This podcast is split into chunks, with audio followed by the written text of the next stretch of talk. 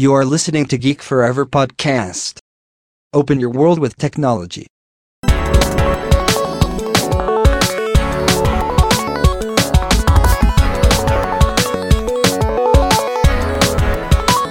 This is Geek Story.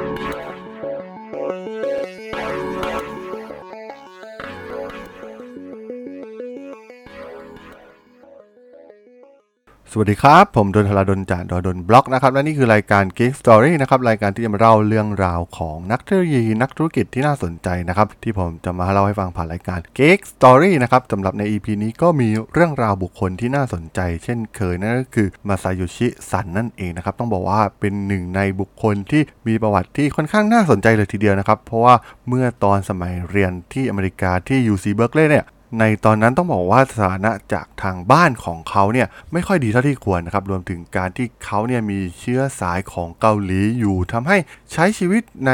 สังคมได้ยากมากๆนะครับแล้วก็เนื่องจากอ่าสังคมที่เคร่งครัด แล้วก็ค่อนข้างชาตินิยมอย่างญี่ปุ่นเนี่ยทำให้เขาจึงต้องหาเงินให้เร็วที่สุด แล้วก็ใช้เวลาน้อยที่สุดนั่นเอง ซึ่งในตอนเรียนมหาวิทยาลัยเนี่ยเขาได้บอกกับเพื่อนในคลาสเรียนว่าต้องทำอย่างไรเนี่ยจะหาเงินได้ถึง 1,000 เหรียญต่อเดือนนะครับ โดยต้องใช้เวลาเพียงแค่ 5 นาทีต่อวันเท่านั้นนะครับ ซึ่งต้องบอกว่าตอนนั้นน่ะแนวคิดของเขาเนี่ยเพื่อนร่วมคลาสเนี่ยก็หาว่าเขาเนี่ยบ้าอย่างแน่นอน แต่ว่าต้องบอกว่าด้วยเทคโนโลยีตอนนั้นเนี่ยเทคโนโลยีทางด้านคอมพิวเตอร์เนี่ยกำลังเริ่มบูมนะครับทำให้เขาสามารถหาเงินได้กว่า 3 ล้านเหรียญภายในเวลาไม่กี่ปีในช่วงมหาวิทยาลัยโดย ได้มาจากการสร้างดิกชันนารีนะครับรวมถึงการสร้างเกม แล้วก็ขายให้บริษัทยักษ์ใหญ่ทำให้เขาเนี่ยมีเงินเริ่มต้นในการมาลงทุนทำบริษัท SoftBank ที่ประเทศญี่ปุ่น หลังจากที่เรียนจบมานั่นเองนะครับ โดยเขาได้เริ่มต้นธุรกิจที่ญี่ปุ่นด้วยการทำการรวบรวมซอฟต์แวร์ แล้วก็ขายให้บริษัทจำหน่ายฮาร์ดแวร์ ซึ่งตอนนั้นคอมพิวเตอร์ส่วนบุคคลเนี่ย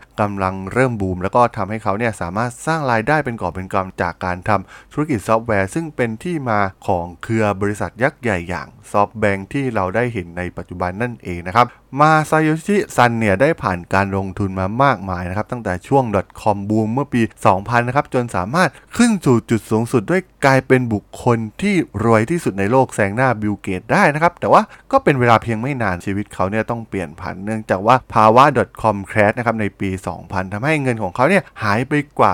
99%เลยทีเดียวนะครับ แต่ว่าด้วยความเชื่อว่าสุดท้ายเนี่ยบริษัทเทคโนโลยีจะเข้าสู่จุดสมดุลอีกครั้ง เขาจึงสามารถรอดมาได้ในภาวะวิกฤตครั้งนั้นนั่นเองนะครับ เนื่องจากการเติบโตของผู้ใช้ในอินเทอร์เน็ต รวมถึงการพัฒนาทางเทคโนโลยีเนี่ยมีอย่างอยู่อย่างรวดเร็วนะครับทำให้เขาเนี่ยสามารถกลับมายืนบนเส้นทางนักลงทุนทางด้านเทคโนโลยีได้อีกครั้งนั่นเองนะครับ แต่ว่ามีเรื่องราวที่น่าสนใจก็คือเขาเนี่ยเป็นคนแรกๆนะครับที่ให้ทุนแก่แจ็คหมาในการสร้างอาณาจักรอาลีบาบา ได้อย่างยิ่งใหญ่ในปัจจุบันตอนนั้นบริษัทของแจ็คหมาเนี่ยแทบจะไม่มีกำไรนะครับแล้วก็มีพนักงานเพียงน้อยนิดเท่านั้น เรียกว่าเป็นการลงทุนที่เชื่อมั่นในตัวแจ็คหมาเป็นอย่างมากเลยก็ว่าได้นะครับ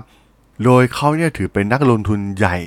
รายแรกๆนะครับที่ให้กับแจ็คหมาไปสร้างอาณาจักรอาลีบาบา จนสามารถยิ่งใหญ่อย่างที่เราเห็นในปัจจุบัน แล้วก็สามารถทำกำไรให้กับเขาได้อย่างมากมายนะครับ เนื่องจากอาลีบาบาเนี่ยกลายเป็นบริษัทยักษ์ใหญ่แห่งหนึ่งของโลกในขณะนี้ก็ว่าได้นะครับ ซึ่งต้องบอกว่าการลงทุนในระดับตำนานของเขาคือการลงทุนในบริษัทอย่างอาร์มนะครับซึ่งเขามองว่าอาร์มเนี่ยครองส่วนแบ่งได้ถึง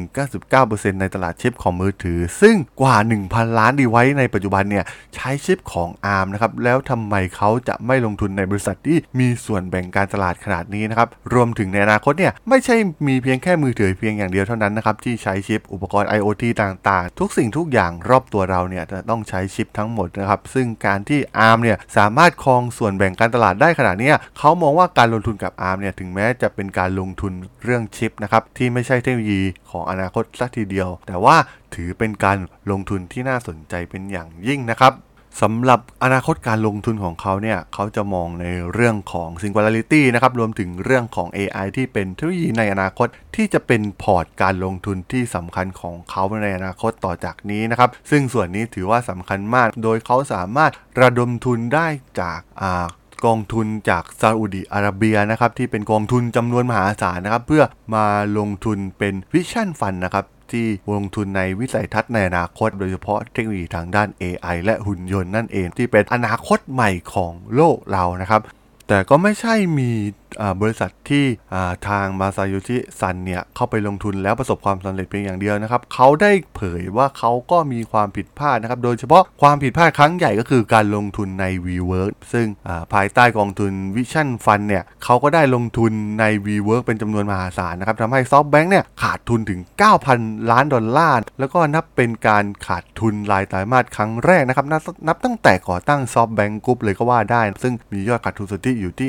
ราวๆ6.4พันล้านดอลลาร์นะครับในไตรมาสที่ 3 ของปีที่ผ่านมานะครับซึ่งเป็นสถิติที่ใหญ่ที่สุดในประวัติศาสตร์ 38 ปีของบริษัทนะครับ